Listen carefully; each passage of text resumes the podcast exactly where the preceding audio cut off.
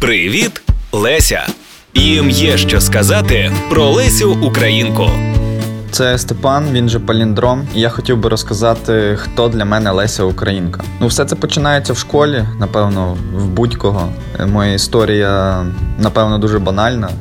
Дуже багато інформації і загалом знань мені подавали примусово, нецікаво, нудно. Відповідно, дитячий мозок е, він ставить якийсь блок і відмовляється сприймати всю цю інформацію і вчитись. Відповідно, такі кити української літератури, як е, Леся Українка, Іван Франко, Тарас Шевченко, якось пройшли повз мене в шкільні роки. Ну хіба я там трошки цікавився Кобзарем? Напевно, якась вчителька дуже постаралась. Але от Франко і Леся Українка якось пройшли повз. І власне Леся мені в шкільні роки сприймалась як е, оця така стереотипна постать, е, яка захворіла туберкульозом, туберкульозом кісток, страждала до кінця життя і там паралельно писала ще вірші і так далі. Ну так я запам'ятав її в школі, і коли вийшов з університету, мені захотілося ознайомитися з цими людьми ще раз,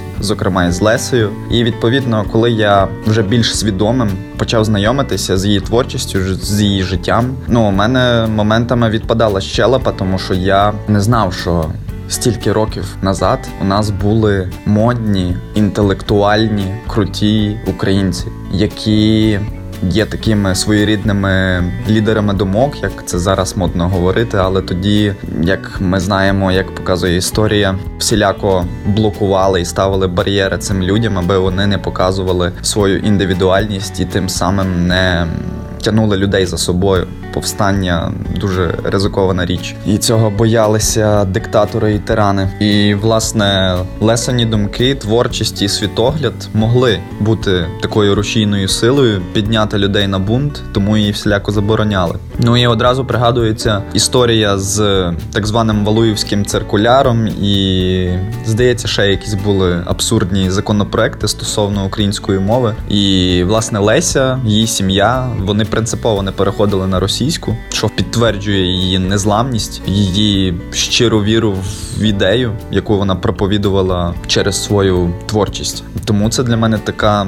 дуже сильна постать, попри те, що подали мені в школі дуже якось жалібно і трагічно. Я переконався, що Леся була дуже життєрадісною людиною, попри свій перманентний біль, тому це надихає.